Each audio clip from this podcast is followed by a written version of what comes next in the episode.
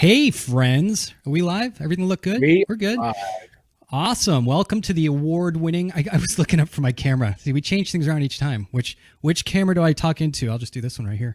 Um, Right there. The award-winning 21 Gun Podcast. Thanks to military veterans in journalism for the honor of being one of their top 10 vets in journalism for 2020. Um, really, that was awesome. I can't believe they did that. Uh, especially the fact that it's me they gave it to. If you want to learn more about military veterans in journalism, head over to MVJ dot network. So a lot of people are writers or whatever, and they want to get into the journalism world. Look at, I'm totally, I'm totally. I don't know if this will be because I can't see the camera, Jeremy. So He's let me know if this official. is clear. Look at that. I even have this. Where's it? Press. I'm a. Pr- I'm a member of the press. I'm a member of the fake news. Uh, but yeah, if you want to learn more about them, head over to MVG, MV, MVJ dot network. You can write out the whole network. Um, and and also we had Baby Garcia. Uh, what maybe a month ago, two months month. ago, Jeremy. Uh, she came from that organization, so if you ever want to learn about it, go listen to that episode. Very lovely lady, and we had fun with that. Last week's episode was a freaking home run. I mean, Absolutely amazing. I it was a good show. that was a good blow out of the water type show. That was again every every show. We always have people cooler, and that just Well, it's just that's easy. I mean, it's like someone cooler than me is my six year old. So I was gonna say that's we pretty, could always put a trash can here for us. I mean, pretty low bar to set. Um, but yeah, yeah, great episode. Check it out uh, for last week. It's always hard to when you set the bar that high. It's always it's always hard to get back in and do something even better. So this will probably be a mediocre show. If you want to bail, just I'm kidding. Uh, Don't so bail, welcome, no. Welcome us. to the official podcast of the Irreverent Warriors, the only show you need to watch or listen to to get the latest news and up to date information about your pasty thigh love and silkies hikes, special events, and gardening advice. I bet you didn't know that we were a gardening show too. That sounds that sounds like a joke. Um, but I had a guy on last year, Don Tobel. Another episode, check out. Uh, Don Tobel has OD Greens, and he does like hydroponic uh, gardening, and it's called agrotherapy. And it was it was fascinating because uh, I actually I work on my garden, right? Uh, I'm not afraid to admit I go out there and I I raise I don't know what you, what you call it, raise my flowers, uh, my cucumbers, my tomatoes, and I don't know, Jeremy, do you garden at all? I don't see you as a gardener. so I used to as a kid because I used to love it, but Mhm. uh, the way people like to run to the store and buy things in bulk, I think I just Yeah. might. Yeah, yeah. It's uh it it really there's a therapeutic uh sense to it. Like when I come home from work, if the kids are going crazy or whatever, I grab my shears and I just go out and I take care of my plants. Um so yeah, interesting show there. Look at this is t- today's episode is like one of those old sitcoms where they just go back and talk about all the other shows. So yeah, Don Tobel, Pretty check him out last year. Um I don't like knitting though. I want to bring that up because it's almost in the same area. it's almost in the same ballpark. If you like to garden and play with flowers, you're also like. I had a friend, not even a friend. uh, It was a dude that told me he liked to to knit, and uh, I wanted to fight him right there. But if that's your thing, awesome. Go ahead and and and knit. I guess. Pull a Um, demolition man. I got this. Uh, I'm out of jail, hunting a bad guy. I got this uncontrollable urge to knit, knit a did that sweater. happen on that movie? I don't even remember. yeah, he, did, he knitted a, or he knitted a, uh, a rug or something. It's been so long. I just remember the three shells. The th- something about the three shells when he takes a shit, he needs to Give it, give it time. Give Yeah. it time. Uh, upcoming shows, we have Dr. Mark Gordon coming on soon. Looks like it's going to be February. That's going to be a special episode that'll be on a Sunday, maybe a Sunday afternoon, Sunday night. I don't know, but it'll be available to watch. Important show. I mention it all the time. I know, broken record, but uh, he is at the cutting edge in dealing with traumatic brain injury and PTS. I'm a patient of his, and I can tell you 100% that his protocol is fantastic and way better than all the drugs that um, the conventional approaches uh, put you on. So that'll be out in February, I believe. We also have a Vet TV alum coming on. Um, he's a social media giant, I'll call him. Aaron Cho. Oh, no, Aram. Aram Cho. Actually, do you know what? Can you bring up uh, number 12? I sure can. That would be the last So- one. When I was doing some research for Aram, I found this um, uh, documentary that he was in. Which one was number twelve? Uh, it was the Oh, yes, yes. Here we go. Thank Memorial you. Run. Yeah. So just click the watch trailer. There you go. Dude, who's the boomer here? You said bring it up. You didn't say play. so that's Aram right there. There's no sound. It's all right. Oh, there we go. Across the country again. We're going to go meet with the Attorney General when we get to Washington, D.C. So these guys ran across the country. Pretty cool thing. They raised money for families of fallen police officers. I think that there is a, okay, you can take that down. I think that there is definitely a, um, similarity between uh, law enforcement and military personnel, especially nowadays. The suicide rate for law enforcement is going up. So we're kind of we're two communities um, that are similar in our principles and that are struggling right now. And and his is his his area is really struggling. Actually, we're both struggling. Uh, military suicides are up uh, twenty uh, percent this year. So uh, it's always good. It's always good to have someone come on. I don't think he's a veteran, but he's a cop, and it'll be a good show who else do we have coming on? Oh, next week we have. Uh, do you know what? I asked his name and I didn't write it down on my notes. Um, Gritty Soldier, G R I T T Y soldier.com. Uh, he runs a fitness thing about getting people prepared for the Rangers. Um, really cool guy. I think uh, physical fitness is extremely important. Um, again, we talk about mental health all the time, and uh, I think he'll have some really good uh, insight as far as that goes. Tonight's guest is uh, Sergeant Sean Ambrose. I, you know, he told me Ambrose. Ambrose. He's an author, go. speaker, entrepreneur, veteran ad- advocate. He's an MP who served in Afghanistan uh, a couple times, and he is still active duty. Um, he seems like a cool guy. He actually showed up on my feed. Do you remember uh, right before Christmas? Might have been right around Thanksgiving. The, there was a kid, an airsoft kid, that was kind of doing drills like tactical reloads yeah, and stuff. And and the veteran, some members of the veteran community started uh, harassing this kid. It was total bullshit, right? Assholes. So um, he he popped up on my feed somehow, and it was like, uh, you know, let's let's help this kid out. Let's send him patches and stuff like that. actually, I I put the I called the gun store that put it all together, and I think it might be on my website. He's still accepting stuff, so if you guys have patches whatever, send this kid. But anyways, uh, Sean showed up on my feed with that, so um, I don't know. It'll be fun to it'll be fun to chat with. It'd be awesome. What's new with the IWs, Jeremy? I don't know because I'm just not cool enough. No one ever tells me. Uh, I just come on and and speak for the organization, but I, so I find out if I just make stuff up, that works too. But no, what what's what's the scuttlebutt as you as you sexy sailors say? Oh man, see, as I, was, I wasn't a sailor, you know, we didn't use. No, I didn't mean you. I mean you as in general. Um, so as of now, we just uh, we had just had our leadership conference last weekend, and that was to basically sit down, hash out SOPs, and basically all the leadership can get together and get to know each other and hash out the details for upcoming hikes. Um, sure, official it, hike.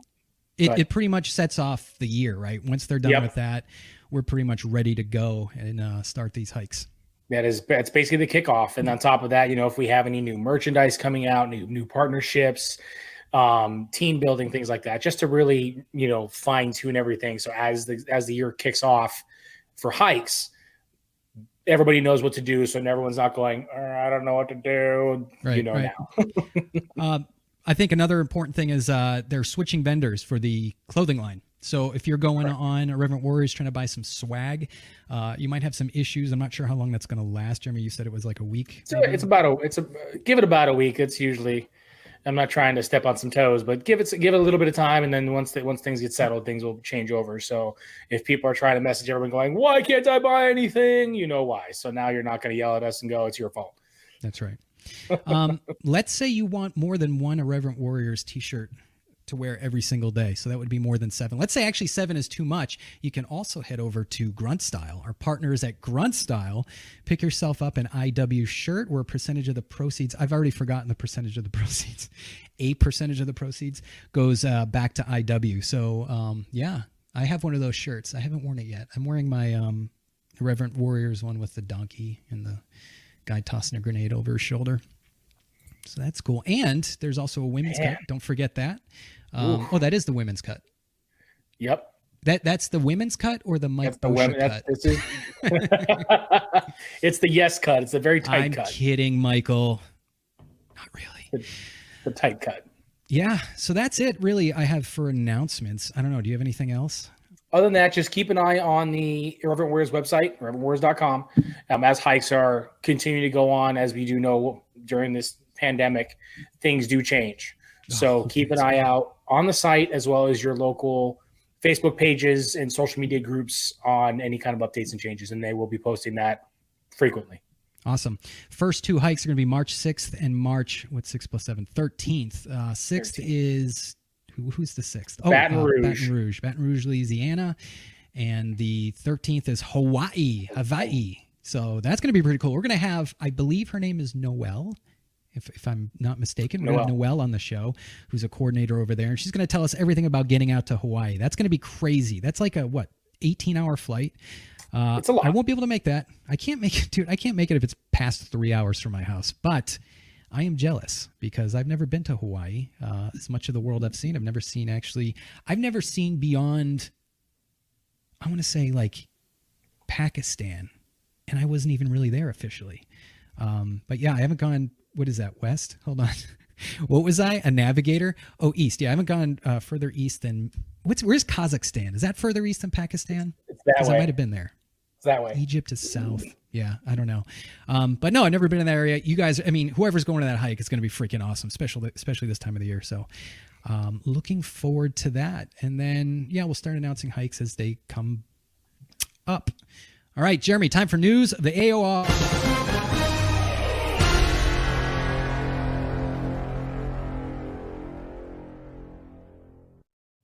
professional. Boom. I should have done. I should have had like a turn when that happened.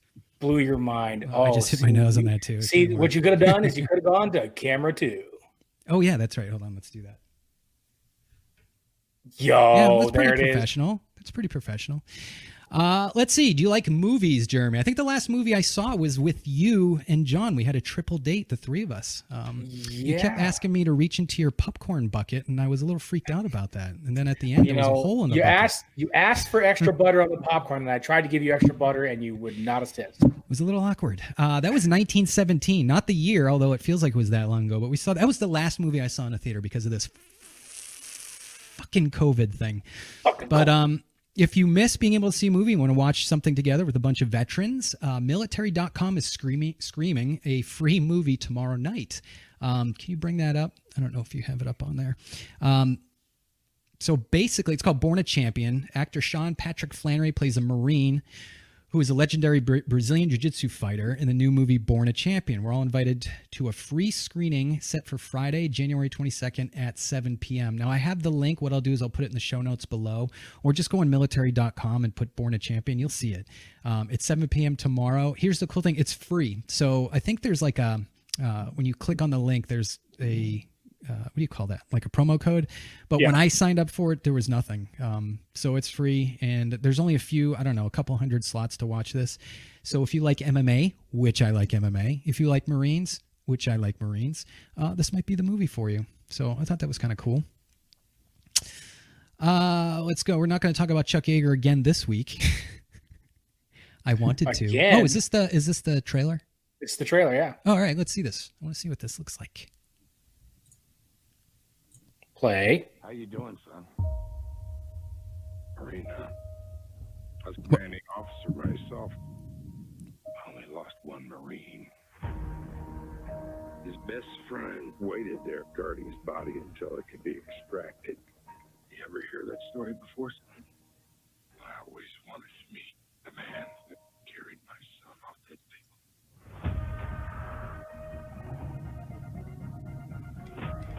When I got out of the military, all I learned is fighting. But I want you to be different. Dude's like my age. I could still be an MMA fighter. Old? Yeah, probably.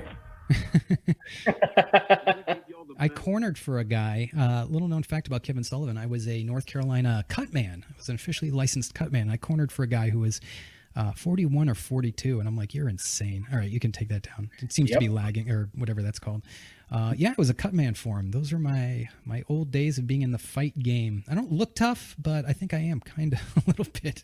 It's probably the douchiest thing I've ever said. I'd probably um, be a um, little worried. Not gonna lie. How about? Thank you, Jeremy. Uh, I appreciate that. How about a little Navy love before we bring our guest on? A little bit, not a lot. So just there, a little. There's some, and this is more of like an aviators thing, right? So there is some rivalry between the Army, the Navy, the Marine Corps, and the Air Force pilots, right? Aviation wise there's a lot of um, you know who's the best obviously it's the air force it's what we do but I have to give credit where credit's due, and that's landing on an aircraft carrier. That is some crazy shit. I can't, there's two things I can't wrap around my head with uh, aviation. One of them is a helicopter.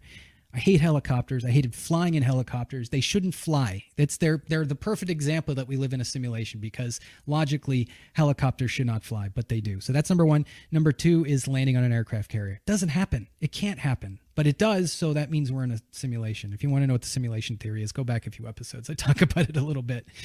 Um, so to give you an idea, right, in the C-130, we used to do what was called assault landings, and that's uh, short runway. Um, so the C-130 is 132 feet wide, and the runway's 50 feet wide. So can you pull up the the Pope Air Force Base? Um, I think it's can. number six. All right, so check this out. What you'll see in this picture is, um, if you can blow up that that one on the right there, that uh, that image. That's where I used to fly. That's my old. Uh, oh, come on. Oh, we're gonna do this. Just go back and do the pinch and and there you go. Oh, right there. That's perfect. Maybe maybe blow it up. Can you do the pinch and open like you do? You know the thing you do with your fingers on the mouse Yeah, pad. I got you. Let's see. Okay, so it's kind of hard to see, but right there is the main runway, right? That's like 6,000 feet. That's a typical runway. Now, right in the middle and to the right, you see that real skinny line?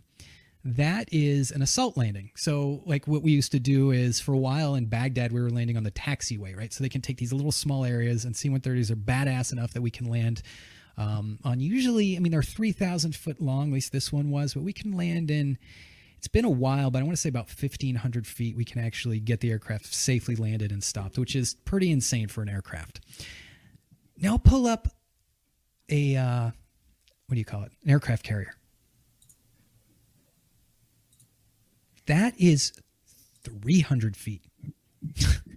so think about this. That is one tenth of the little runway that I just showed you now. And it looks to me like it's probably as wide. Like that makes no sense. 300 feet in an aircraft. If you guys, if anyone on here has ever been an aviator, you're moving so fast that 300 feet is it's like you blink your eye and you know you hear blink of an eye but it truly is like you literally you blink your eye and 300 feet's gone um, so yeah that's just totally insane for me so with that said uh, pull up uh, video number eight this is freaking insane when i watched this i actually started sweating a little bit all right so he's he's coming in on the left there first off navy what's with your freaking black and white this only happened not long ago cable snaps and watch Whoop.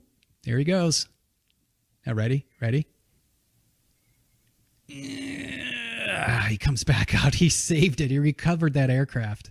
Freaking Maverick over here. That is, and that'll give me nightmares tonight. Anytime I see aviation stuff, uh, I get freaked out. But yeah, dude, that's insane.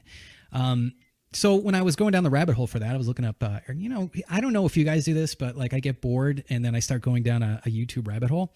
Uh, I found a C 130, my plane, landing on an aircraft carrier. This is back in, I want to say, the early 60s, might have been even been the late 50s. Uh, that's video number nine. Look at this. Actually, it looks just like the last video, 50 years apart. still stands. To carry out the landing, Flatley put the propellers in reverse pitch while he was still 10 or 15 feet in the air to land. That's pretty awesome. They did a good job. I mean, they landed that. It didn't look like it was hairy at all. The jet first landing, the Hercules weighed 85,000 pounds. 85,000 pounds. Yeah, that's that's pretty much empty. So we could, we I think our max gross takeoff was like 160,000 pounds. In the desert, you couldn't take off with more than I don't know, maybe 120, 130,000 because it was so hot. You would take off and the plane wouldn't want to climb. So uh, there was plenty of times where I was I'm looking over the because I didn't strap in, which is why I hurt my brain. But um, I was standing behind the co-pilot and I'm watching the radar altimeter, which tells you how far you are off the ground. Right. And it's so hot out. We're so overloaded. We're filled with fuel. Actually, I think we were heading up to um, uh, Oman, Jordan. And as we come off the runway, it just, it's like normally you'll see like 50, 60, 70, it just climbs up pretty quickly. It was like 80 feet, 79 feet, 75 feet. 82 feet. I mean, and this was like we're three miles down, down, out past the the runway, and this plane is just uh, trying to climb. But yeah, pretty cool stuff. And then the last thing I want to show. What time is it? 8:20. We got time. Got plenty of Uh, time. I want to do. Jeremy says I showed you this video yet. I don't remember, but I'm going to get out my stopwatch here, and this is a pilot doing exactly what we just showed, landing on a stop stopwatch, landing on an aircraft carrier. But watch how long he goes without blinking his eyes. He's so he's so focused in on what he's doing. So it should bring you right to the point where he's okay, ready. So I'll, I'll hack a watch. You press play. Three, two, one, go. Okay. So watch him. He doesn't blink. Oh, he blinked. Did he blink? Yeah, he blinked. All right, I'll, I'll minus three seconds from the end. This is the same plane that we just saw, by the way. Not not the same one. Uh, same type. Wasn't the same one that snapped the cable. His his his other pilot, the other pilot is blinking, blinking, blinking, blinking. He's just going. Yeah, he's he's the co-pilot. He's like still new at this, and he's like, "Shit, what did I sign myself up for? I want to fly. I want to fly for American Airlines." All right, he's at 35 seconds without blinking. Oh, look at that face. Yep. oh God, great. I'm gonna have nightmares tonight. So that was a good uh, 40. We'll we'll give him 43 seconds, which actually doesn't sound too impressive. It was more impressive when I watched it, but now that I actually did the numbers, not too impressed. So fuck you, Navy. Let's move on. Uh, a few months ago, we showed you a video of a Vietnam era guy who was firing an M60 for the first time from the hip, which was pretty cool. Um, I wish I brought the the video to this one because it'd be kind of fun to watch that again. Um, but I found another one, and this is a World War II veteran firing a howitzer for the first time since 1944. This is a pretty cool vid. Artillery boom, Gregory. Gregory, this one's for you, buddy. If you guys are wondering who I'm talking about, that's the VILF. Veteran, come down. Vilf guy. Fire that piece. So he's old. Just looking at him and having those conversations with him, it's it's just like having the conversations with one of my soldiers. You know, it, it's like he never left. Oh, they're from Mass. Look at this guy. Awesome. I, uh, that's what I had. I was of a 105 millimeter hose. And I You know how many Nazis that guy killed? Like real Nazis? Oh, way more than I'd like to count and enjoy. Even just some of the things he was saying. Good for him. He was an old red leg at heart. So it was awesome to to give him that opportunity. I couldn't believe that. I think it said he was 97. everything makes me appreciate it even more. You know that that people like him are still around and and can give back to the younger ones and This is totally a Massachusetts Guard unit, isn't it? Probably. He had like I'm looking at the waistlines to see if these guys are Guard, maybe reserves. Looking for them tennis shoes. yeah, yeah. Oh, I love that. How long's this video? I want to see him shoot. I know to go to Petty. It's pretty much the same weapon, right? I mean, yeah, it's 75 years ago, but I mean, and I'm sure some of the, um, I'm going to make up words because I don't know how freaking artillery works. The uh, aimer things. I'm sure some of that stuff is has Here been he goes. updated. Do it. Do it. Nice. With his little jitney. They call that a jitney, don't they? Yep. Awesome, dude. What a cool guy. I want That's to do awesome. that. I want to. Do you know what? I want to be an old man and have someone take me on a C-130 assault landing. I think that would be cool. You know what? Why not? I haven't flown. So most. Uh, this is going to sound like I'm bitching. I'm not bitching. Um, but most flyers, you get what's called a fini flight, and you know whether whether you're retiring or whatever it is, and they spray you down with like a fire hose or whatever they have. It's it's usually a good time. My brother-in-law got one. He retired as a 05 uh, navigator. I got my injury, never flew again. That was February of 2006, I think. I can't remember. Um, I came off the aircraft, went to the hospital, and never set foot on an aircraft ever again. Not knowing that that would be the last time I got off the aircraft. Um, so I think I should. Hey, uh, my my folks out there, I got a lot of friends now that are like 05s and 06s. Get me on the uh, get me on a C-130. Get me a Fini flight. That would be freaking awesome. Uh, I'm serious. I am Do it. at this point. Make his day. Yeah. So that's it. Uh, that was all the news from around the AOR. I don't really have anything else as far as what to share with that. So why don't we bring on our guest, Sergeant? I don't know. I- Uh, excuse me if I don't know your rank. I would just say I just call every NCO Sergeant Ambrose. No, I don't call him. I don't call him all Sergeant Ambrose. That would be a little weird. But uh, where do you uh, Staff Sergeant? Uh, to, I don't know. I don't know Army how it works. Star first class. Sergeant First Class. Um, yeah, It's is that E7. similar? E7? Oh shit! Good job, man. Thanks. Uh, how many years you got left? I was looking at your your bio and I Um, was like, you got at least eight, ten. yeah, I hit 13 next month. Okay, all right. So you're you're. Congrats. Look, I'm gonna make a prediction. E9 by the end of 2024. uh, I was a former officer. I can make that happen. I'm just kidding. So, uh, Sean, there's podcasting, there's documentaries, we have uh, social media, celebrity veterans. Uh, they're great tools for uh, veteran advocates to to you know get their message out. You told your story the classic way by writing a book called Ghosts of the Valley. What was the driving force behind your decision to write about your experiences? Um, I yeah, I didn't set out to write a book. I was just kind of going through a hard time when I when I got here to Fort Leonard Wood last year. So, um, I just decided to kind of put my pen on paper for myself. And somebody had picked it up and read it and said that you know it should be a book.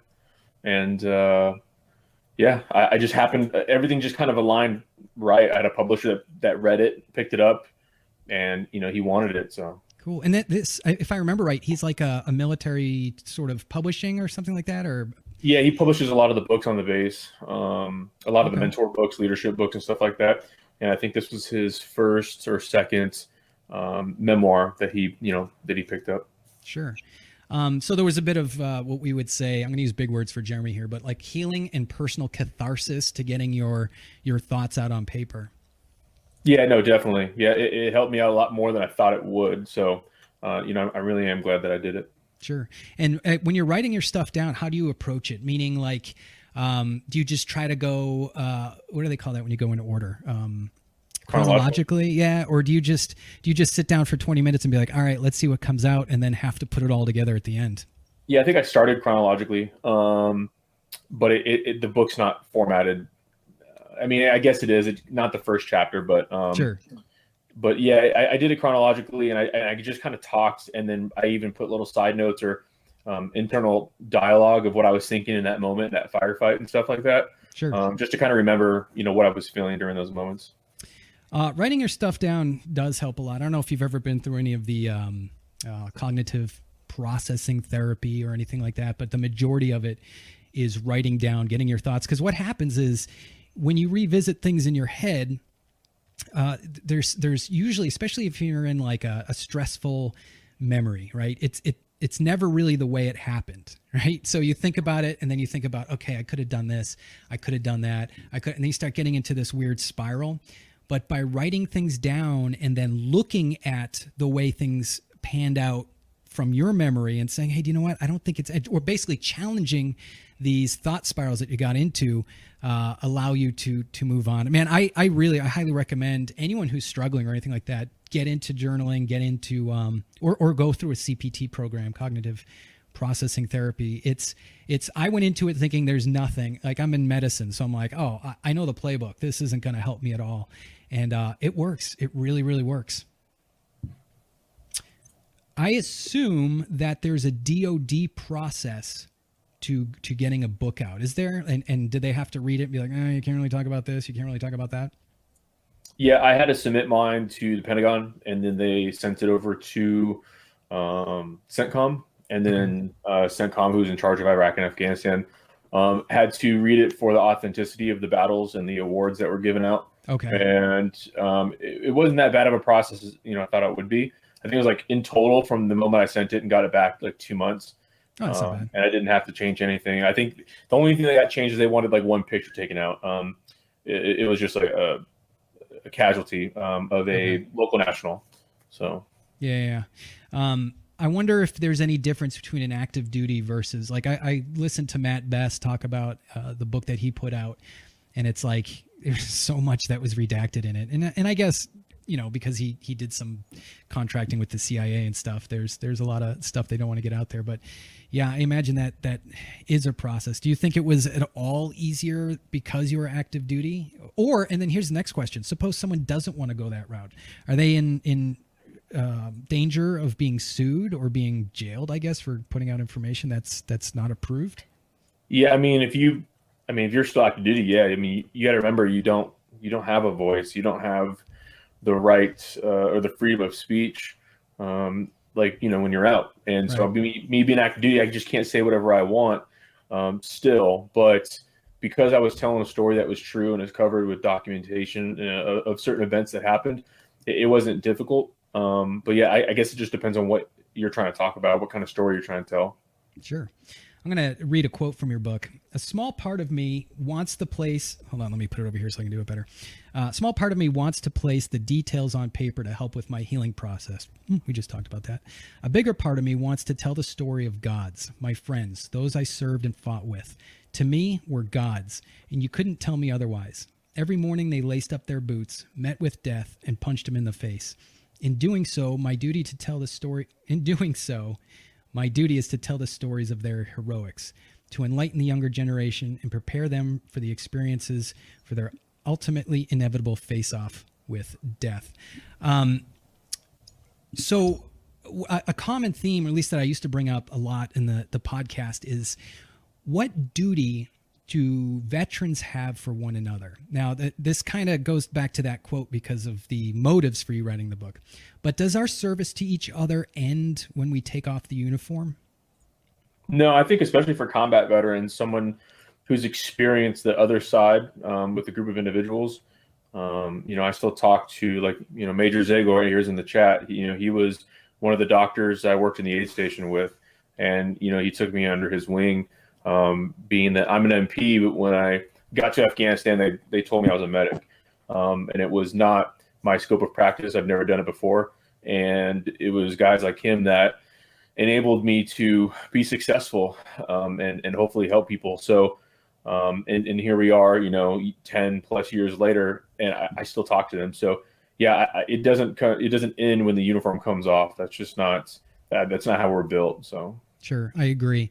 Uh, I've got a bunch of answers to that question um, from all sides. Some people are like, no, it's not really, you know, you, you can move on or whatever. But I, I seriously think that we owe it to each other to take that time, which is why we say all the time on this show call, text, um, do whatever to get in touch with someone you served with, even if they get annoyed by it. That's that's kind of your duty. These are your, your buddies, and just because the bullets aren't flying anymore, uh, doesn't mean that you owe something to them. But that's that's just my personal take on it. Um, I've actually heard a bunch of different takes on that. Uh, how did you approach writing a nonfiction account of folks you served with? And, and what I mean by that is, uh, like if I told a story about a certain mission that we flew in Afghanistan, and then the loadmaster uh, told the same story, and then the co-pilot told a story, and then the aircraft commander told it would it would come out completely different, and people would be like, "No, that's not what happened. This is what happened." How how do you go without misrepresenting an event or insulting someone or offending someone? Yeah, I mean, I, I hopefully I didn't I, I didn't do that, and if I did, um, I don't know about it. But you know, Sure. there was a guy that came to my house last night actually that I served with, um, and I hadn't seen him since the battle. He just happened to be at Fort Leonard Wood, so it's been you know 10, 11 years since Wow. the last time I seen him. And we were talking about this uh, certain event, and I was like, "No way!" You know, we were just exchanging the story, like from his perspective and mine. Yeah, and there were things that I missed, I didn't know, and he kind of enlightened me and told me and filled those gaps, and um, I had a little bit better understanding of why things happened in that battle. Um, and, and that's fine. Like, yeah, the story's going to sound twenty different ways from twenty different dudes, but um, I, I, did a, I tried to do as a, a good of a job as I could by recording everything. So I have a lot of pictures and video, specific, specifically from the battles. I, I I recorded a lot um, just because I wanted to document it uh, as well as I could. Um, so I, I reverted back to those um, to help me in my writing process. And then I talked to a lot of individuals prior to writing that were there. Um, but even then, even if I didn't do any of that, at the end of the day, the story is told from my perspective. It's not, I'm not a historian. I'm not saying this is how it started, how it ended from every perspective. I've done all the research. It's it's literally just a story of things that I witnessed and I witnessed others do during these battles. Okay. Yeah, I always because you know part of me thinks at some point maybe I'll write a book or something like that. But I'm always that's one of the most terrifying things is misrepresenting someone or telling a story uh, the way I remember it. There there was this whole study about memory. Memory is really terrible. Like if if a bunch of people witness a, a robbery, what your brain does, it can only take in so much information, but it knows its surroundings. So it says, okay, a, a shot was fired over here Um, a car screeched and pulled out. What happened in between that? Well, the guy must have ran to his car. He must have been running. It must have been a he. It must have, and then you, you're, and it becomes your reality. It becomes the actual story, and you can swear to it. You can be like, absolutely, 100%, this is how it happened because that is how it happened, at least to you. So, yeah, that always scares me. Um, another question I have, and I, I, like I said, I didn't finish your book because I just picked it up yesterday. I didn't, for the listeners, I didn't know Sean had a book. I, guess I did, but I'm freaking busy. So then I looked and I'm like, oh shit, he's got a book. So I tried to read most of it in the last um, 18 hours. Uh, how do you avoid writing about shit bags? And what I'm telling you, what, what I mean by that is, you know, I served with some uh, majority, majority of people, if anyone's watching that I served with, right? Most of the people we served with were awesome. There were a couple of shit bags. Uh, and I feel like that's an important part of the story. But like I said about misrepresent, I mean, I, I wouldn't know how to approach that. What, what did you do in that situation? Did you have to bring up anyone that was a shit bag? no, I think there was like one story, but it was a side story in between the deployments that had nothing to do with the combat. Um, surprisingly, and I don't know if it was just luck or chance or what, but both my deployments, the individuals I served with, I, I didn't have any issues with any of them. Um, everyone was was pretty spot on, and, and that's kind of significant uh, of the two battles I fought in, um, specifically how successful we were is is how well we clicked and and how everyone was really really good at their job. So yeah, I don't know if it's I, I just got like we're the one percent uh, or or what, but I, I, yeah I didn't have any of those issues. Well, that's good. Um, yeah, I can still. I would have a rough time, I think, because because most of the fun stories are about the dirt bags. That's what I'll say. I'll say dirt bags sounds a little bit better. Um, but yeah, I mean they have all. They also have. Uh, maybe I was a dirt bag and these guys were were good. I don't know. Um, but the idea is, I'd be afraid to um, to to tell the truth, which brings me to my next question. Right. So if you think about a book that you really enjoy, or a movie, or a documentary, or a speaker, or a podcast, or whatever it is truth is key to telling the story. And not that someone would be untrue. I don't mean that at all. Um, what I mean is, uh, I'll use Rudy Reyes as a good example. Everyone knows Rudy. All the Marines love Fruity Rudy. Um, he, he's the archetypal hero, right? He's a badass. He was recon. He's uh, they call him the murder hippie. Uh, he has a book out called Hero Living, and in that book, he there's a term I'm gonna I'm gonna mess it up, but it's like open up your veins and bleed on the paper right? And in his book, he literally opened the veins and bled on the paper. I mean, he talked about um, his esteem as a child, getting um, sexually abused and uh, physically abused, and uh, just just really brutal, honest truth but it made his story authentic and i don't think of him any less of a person. I mean you shouldn't. How how does truth come into writing a story and and and how does it affect the way that the story comes out? Yeah i mean like a lot of the dudes these days you know that are successful rightfully so you know a lot of special operations guys. Um, obviously they're going to get a lot of the attention but um, you know they, right again rightfully so a lot of the special operations guys did some crazy stuff, you know, the past 20 years, you know, well, not just 20 years, but, you know, our war, our generational war. But, you know, how many conventional warfare guys, you know, get to tell their story? Um, right. And, and so I figured if I could put myself in a vulnerable state that um, enables people to say, you know, somebody like me, like I'm considered a pogue, right? I'm, I'm not a grunt, I'm not infantry, I'm not special forces. Um, I'm not anything special. I'm an average brown dude from LA. So if I could have a significant story or event and live through it, um, then hopefully being vulnerable will allow others to come forward because let's be real, special operations weren't the only ones kicking indoors. Um, you know, even just the basic infantry, like a lot of those guys saw a lot of shit. So um, their stories need to be told. And those that pass, like for instance, my story, Lieutenant Parton, um, I, every podcast, every talk, every time I talk about the book, whatever it is, his name has to come up at least once. Like um, that's just the way it is. I refuse to not talk about him. Um, you know, if you don't talk about someone, they die twice. So I will forever keep his name going. And you know, if I don't talk about him, um, that doesn't inspire other people to talk about people that they had lost. So how many other Lieutenant Partons are there out there that you just don't know their name because veterans are too scared to talk about their you know their experiences. So um, if I open up myself and show that it's fine, then hopefully it'll have a domino effect. Sure. That's got to be, I think, the hardest thing as a veteran uh, and as a guy, I guess, um, is that is the V word. I don't even like to say the word vulnerable, right? Uh, going to therapy is about as as close to that as I could get. I'm still working on that, but that's a very very uncomfortable place to be, um, and that's a good point, right? That's kind of what I was getting at, I guess, is is you know how much truth do you tell about yourself? How much are you willing to be vulnerable? And i think if you're not willing there's two things that's going to happen. One you're not going to grow as a person and two uh, readers are going to be completely you can kind of smell the bullshit right? You, you know if you're if you're not showing who you are in your true colors then you just become a, a i don't know like a, a flavorless story. Um, i didn't i went six or seven years six years because I had another podcast before this without ever telling my story. And Jeremy, Jeremy, did you give me the interview? I can't remember. Yeah, I did. Uh, that was the first time I had ever talked about. I think I talked about it once on Call Sign Silkies with uh, Dan Mallard. We can't have an episode without bringing up old Danny Boy. Um, that was close, but then with Jeremy, I just was like, all right, fuck it. Here's the, Here here's goes. the floodgates. But yeah, there's a level of catharsis on that. And I think a lot of veterans, especially the fact that we deal so much with veteran mental health, uh, is that ability to to be vulnerable. Um, some people, some people embrace that shit, man. They they're bawling their eyes out. They're doing it. Uh, Others, it's just I don't know. It's hard. It's a hard thing to do. Um, let's move on here. I just as I was doing that, I was messing with my screen and I lost my. Okay, here we go. Uh, oh, you you had mentioned that you took a lot of pictures and took a lot of video and recordings and stuff like that.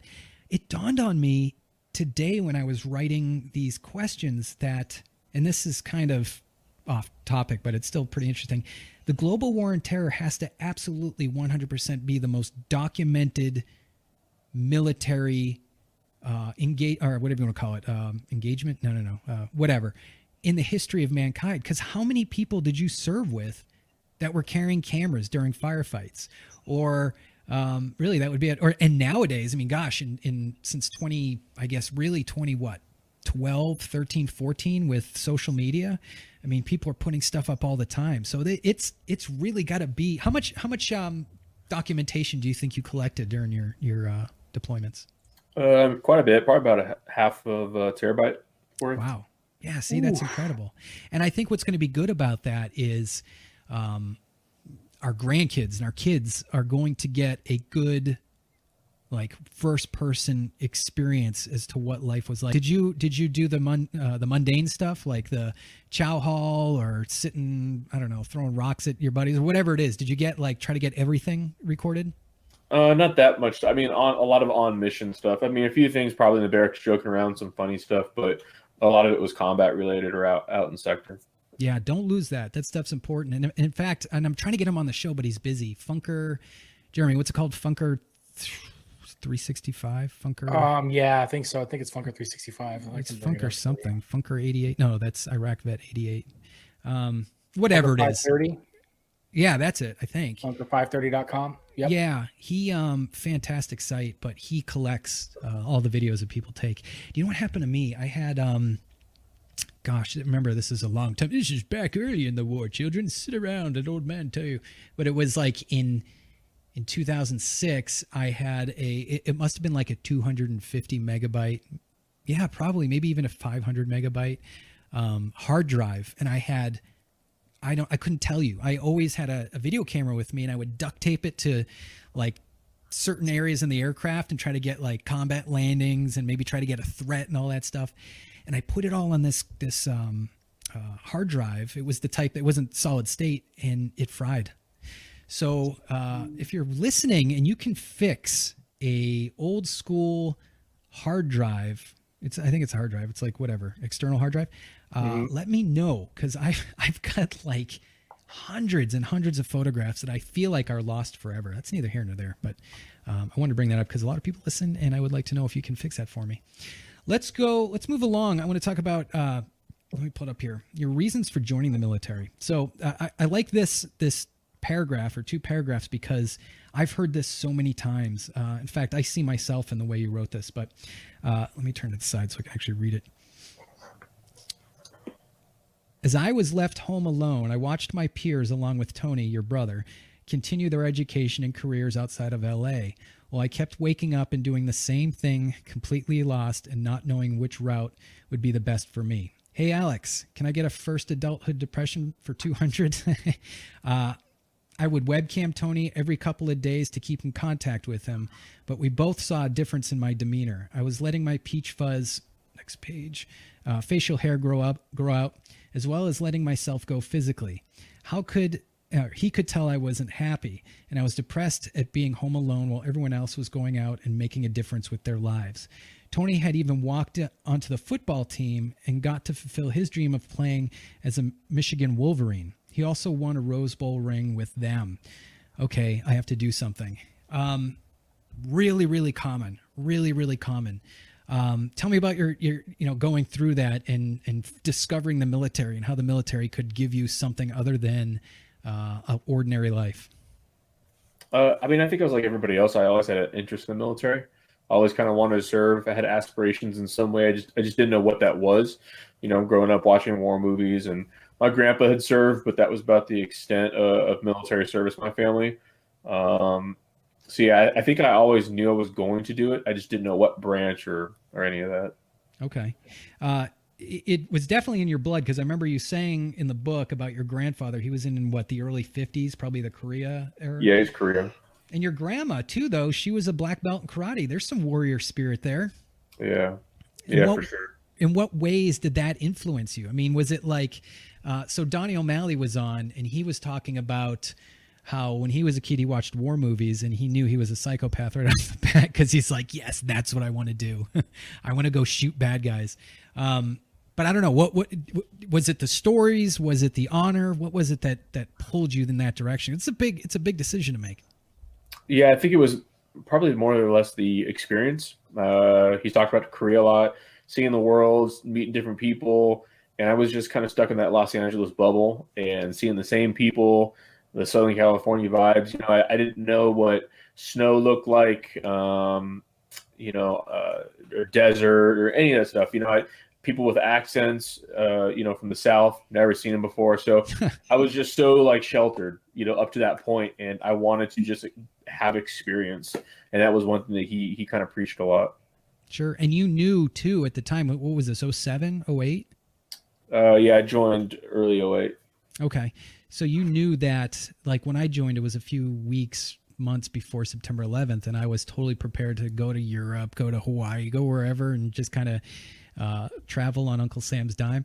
You knew enlisting in the army that you would most likely end up in Afghanistan. Did you did were you aware of that, or were you like, eh, who knows? No, I, I thought for sure I was going to go to Iraq. That's where I wanted to go. Um, okay. I had no idea. I didn't really know much about Afghanistan at all. Okay. Uh, in what ways, and maybe it didn't, uh, I can tell you that I'm half Irish and I love a good fight. uh, love it. And I feel it's in my DNA. In what ways did your Native American culture influence your decision?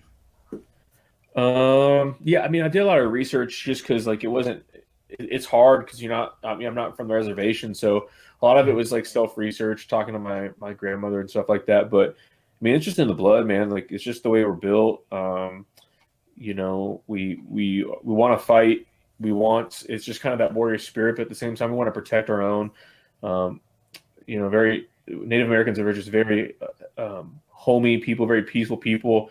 They just don't like to get pushed, and you know, my, that's I kind of get that from my grandma. You know, being a black belt, she was always sticking up for herself and stuff. So, um, yeah, man, it's just it's just in the blood. I don't know. I don't know what it is. Sure. Uh, was there a lot of, or I say was, but you're still in. Is there a lot of other Native Americans that you served with? No. Um, yeah, I mean, here and there is a few, but nothing crazy. It always it always fascinates me the different cultures that uh, that you know have influence on service, like the Filipinos. Everybody knows a Filipino that they served with. I mean, I served in my squadron with like 10 maybe even more i might be totally underestimating that and you're you know this is a 200 man or woman squadron uh, let's say 20, 10% easily were Filipinos. And I, I got to have someone on of that culture because I need to know what it is about them that makes them want to serve so much. I don't know, Jer- Jeremy, you've, I assume you've served with Filipinos. So I've served with quite a few, and yeah. they're probably some of the most passionate and definitely hard charging people. There's a couple of Filipinos that I served with, even though we're no longer friends. Um, they were very dedicated, very hardcore people, very big into their culture. So if you any kind of offense and you knew it for one, and two, any kind of offense, you really knew it. So Yeah. it was there, you know, if if you did they always brought food to wherever we were at. It was always, hey man, we brought this from home and damn the food, because holy shit. Fuck the chow hall, fuck anything else. They came up with Philip just he, they would feed us. It was great. At least the guys I served with. Nice. Yeah, the South Pacific. That's that's always fascinated me. Uh, the culture, like the Maoris. There's a, a video out there of, um, gosh, the Fijis. Uh, where, where- are they from again? New Zealand. Um, these guys doing the haka. They were um, uh, New Zealand infantry unit, and they were burying one of their own. And I, have you ever seen this, Jeremy? Yeah, it's like it's a it's a farewell haka. Yeah. Yeah, yeah. yeah. Pull well when I when I finish the interview here, pull that up. I want to show that at the end there because man, that thing is fr- when I watch it. Try not to get choked up when you watch that. It's just so phenomenal. But all right, we're getting in the weeds here. Um, here's a side question, and then we'll get off the the Native American thing there. But you hear everything on the news, and people are sensitive and stuff like that. Uh, how do you feel about the names of uh, weapon systems when we use things like Apache or the Tomahawk missile, or you know, how, how do you personally feel about that? yeah, I don't, I'm not, I don't, I'm not one of those people that get offended. Um, but I talk about that in the book that there's actually a, a reason behind that. Mhm. Um, there used to be, well, there still isn't an agreement between the Army and, well, the federal government, the United States Army, and uh, all the Native American tribes. Um, any, and it's, I don't know why, but there, it's, you know, specifically for aviation aircraft, uh, the Black Hawk, Lakota, Kiowa, Sure. Chinook, all that stuff. Um, they they have to be approved by the reservations by those uh, specific tribes, um, and obviously by the army. And when they come to an agreement, that tribe has to come and do a blessing ceremony on the aircraft before it can actually go into service. Um, and every time there's a new aircraft introduced, the same process has to be made. They have to contact the local Native Americans or whatever Native Americans they want to con- contact because there's obviously different kinds, um, and they have to go through that process. So that's still built, you know, to this day. Yeah, I, I, I think it would be an honor. Um, uh, I, I just always thought that. I think it would be a shame. I mean, because what are you going to do if you stop doing that? You'll just, you know, we won't talk about it. I mean, you had mentioned, you know, talking about stuff is what keeps people alive, and talking about that is what keeps it in the culture. Another side weird note there. Uh, you, and I, I thought about this when you said that. So, what, what are your thoughts on memorial bracelets? Because you know, there's a lot of back and forth. Some veterans hate them, some veterans love them. I look at it as just yesterday. I was at the dentist, and the um, dental assistant was sitting next to me, and she started asking me about my bracelet. So I mentioned the four names that are on there, and in a conversation in a corner of North Carolina, uh, at a dentist office, we're we're talking about these people that gave their lives, and I think that is, I, I can't find a reason not to wear one. But what are what are your thoughts on them? Uh, I mean, yeah, obviously that's that's key to it is keeping them alive. I'm talking. About, I wear two of them. Um, I've, I mean, they're scarred in my wrist. I, I don't take them off ever for you know now 10, 11 years. Mhm. Um, and I replace them, but there's not a day I don't I don't t- you know not wear them.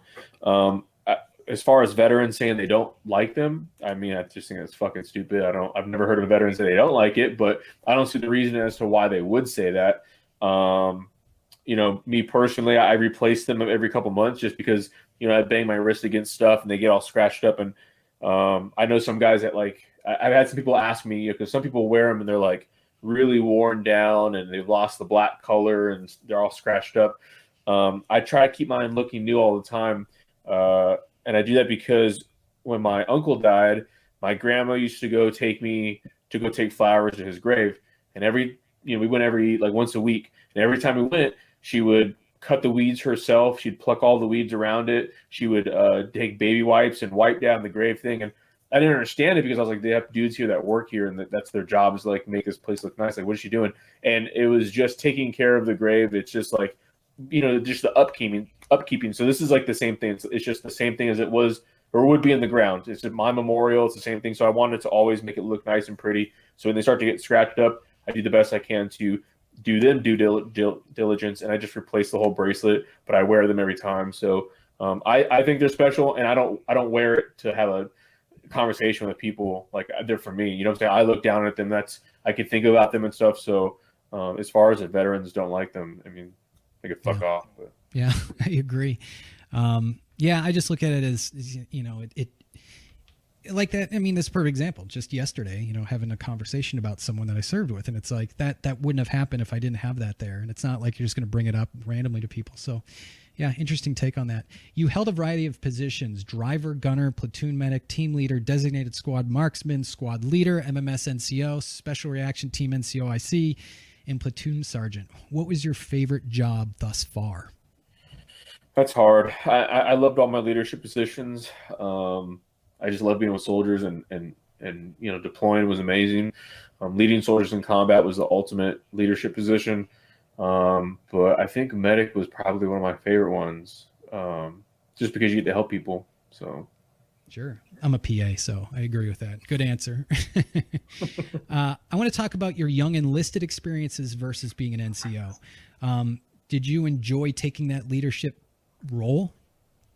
Yeah, no, I loved it. I I had some great leaders before me that kind of paved paved the way for me, and, and they were kind of building me up for it. So um, I felt comfortable when the time came uh, because you know I'd been asking all those right questions uh, up to that point, and my leaders were doing the best they could to groom me. So yeah, I, it was a pretty good, easy transition for me. Uh, do you think NCO training prepares you for leadership outside the military? That's a big thing, you know, because because a lot of people struggle with transition. Um, do you think it does? Do they do they keep that I guess in mind when they're training you? Yeah, I think for sure. It's not even it's not even training. It's not even institutional training. It's not any type of uh, training the Army provides. I, I, just think being a leader in the Army, whether you think about it or not in that time, is definitely transferable when you get out. Um, when I made sergeant, I was I had just turned 21, so like maybe 21 in like two months.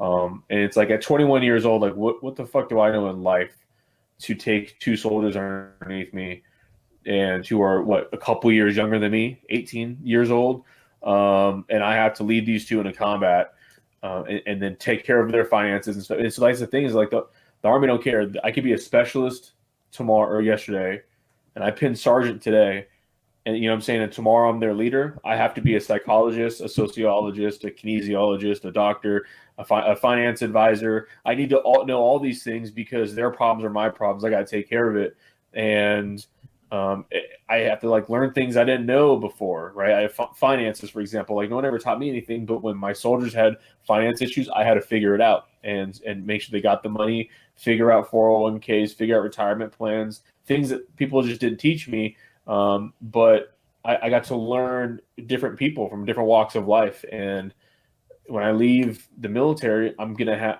up up to this point right now in my career, I've had 237 soldiers underneath my command uh, up to this point, and you know I keep a little book and I, I keep track of all of them, and um, I, I, could hopefully transfer out of the military and use all the experiences I, I gained in service, and you know hopefully help me in that sector.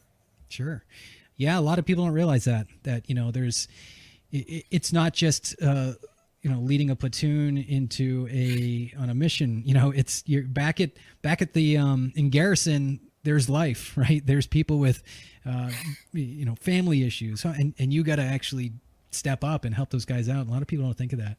Um, you served two tours in afghanistan am i correct? Yep. Um, what surprised you most about serving in a combat zone? Now i'm looking at from what you prepared for mentally to actually being there and serving um, I don't know. I, I, had no idea what Afghanistan was going to be like, so it was hard for me to say uh, or have an expectation of it. But I think combat itself, I, I just didn't. I didn't know what it was going to be like. You know, you, I guess you see what you think it is in the movies and TV shows and stuff, and it's just it's completely different in real life. Sure, it's never it's as glamorous.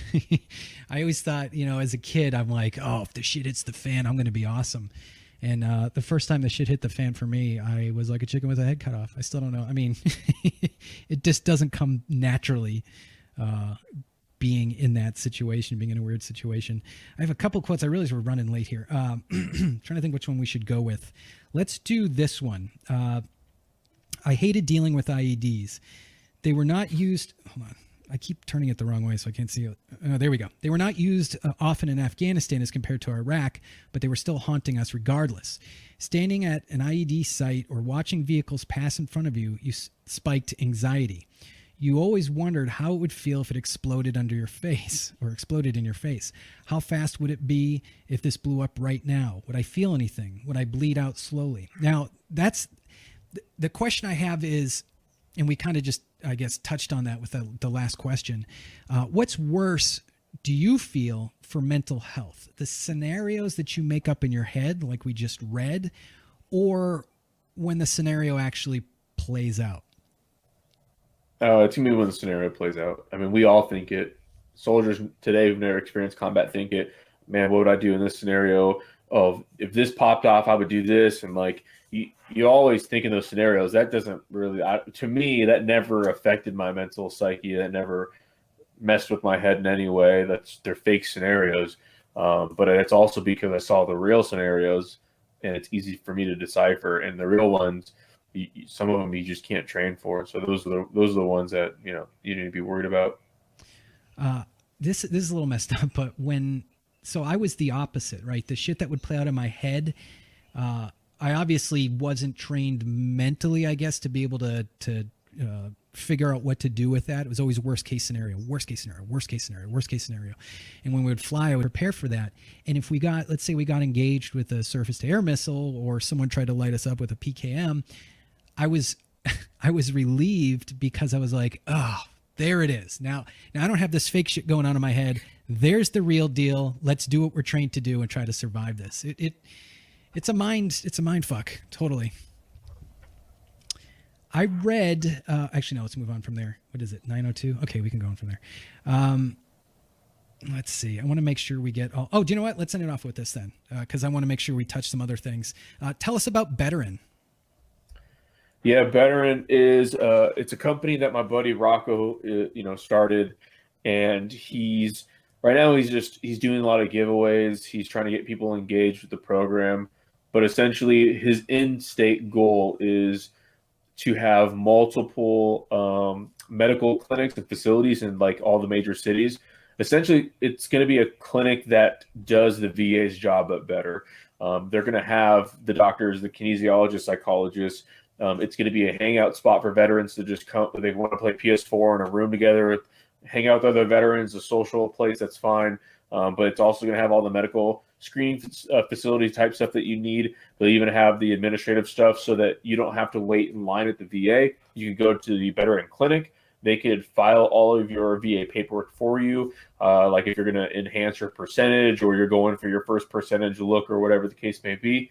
Um, and then that way, when you go to the VA, you're kind of already set up for success and you don't have to make appointments in the already backlog system that they have. So it, it's a long process um, for the in state of what you know we want to see accomplished. But um, right now we're we're doing just the small things. We're you know selling like T-shirts uh, for raffle tickets to give away other prizes, and then using some of that money to help support the start of these medical facilities. Nice. Uh, you also mentioned, I think it was on your website, that you donated your uniform to a like a historical preservation group. Uh, I couldn't find it again. I read it. I'm like, that's really cool. I wanted to learn more about that, uh, but then I lost it. What, what, what was that organization? It was the Global War and Terrorism uh, History Project, and they go around and they collect art, uh, artifacts, but you know they collect things yeah. from veterans who served in Iraq and Afghanistan and stuff like that, and um, and, you know uniforms, helmets, things that you know had seen combat have a story attached to them, and then they display these out. This was obviously before COVID, um, but they would go around and they would set up shop and, and then show people all across the country.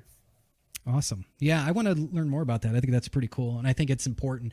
I mean, my undergrad was in history, so uh, it's important to preserve your history and tell your stories, which is kind of why I started the podcast to begin with, was to get this stuff out there. And, and we kind of touched on it too with um, uh, all the documentation of the global war on terror. Uh, okay, I think I think that's all the time we have. Where can folks find your book, find your apparel, speak engagement? Like, where do you want to drive people to learn more about Sean Ambriz? Yeah, so I have a website, SeanTobiasambriz.com. Um, the Ghost of the Valley is on uh, Amazon, Nook, and Kindle.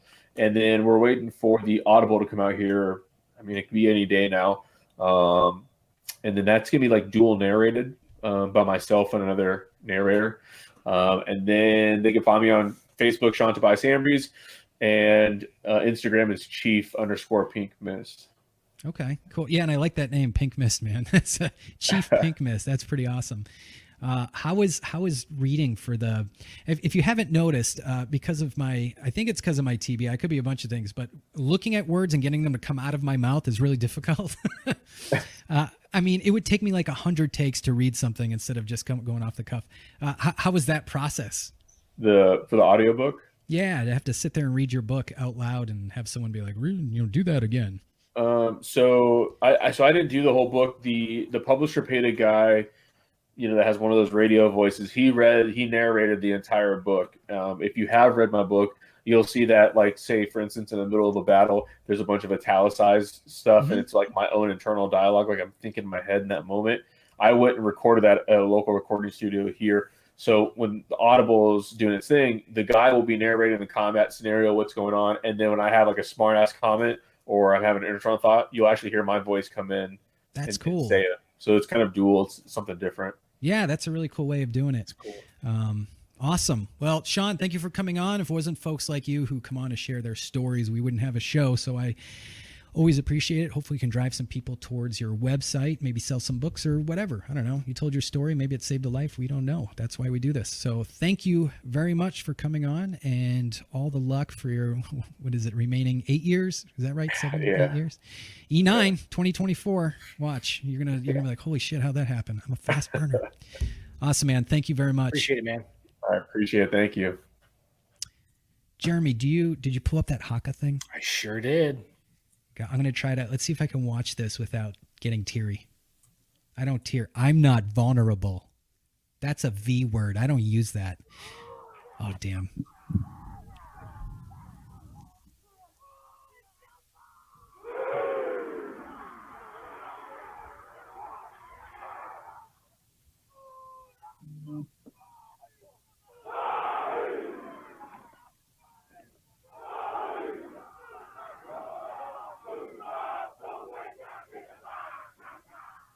How freaking awesome is that? It's really cool.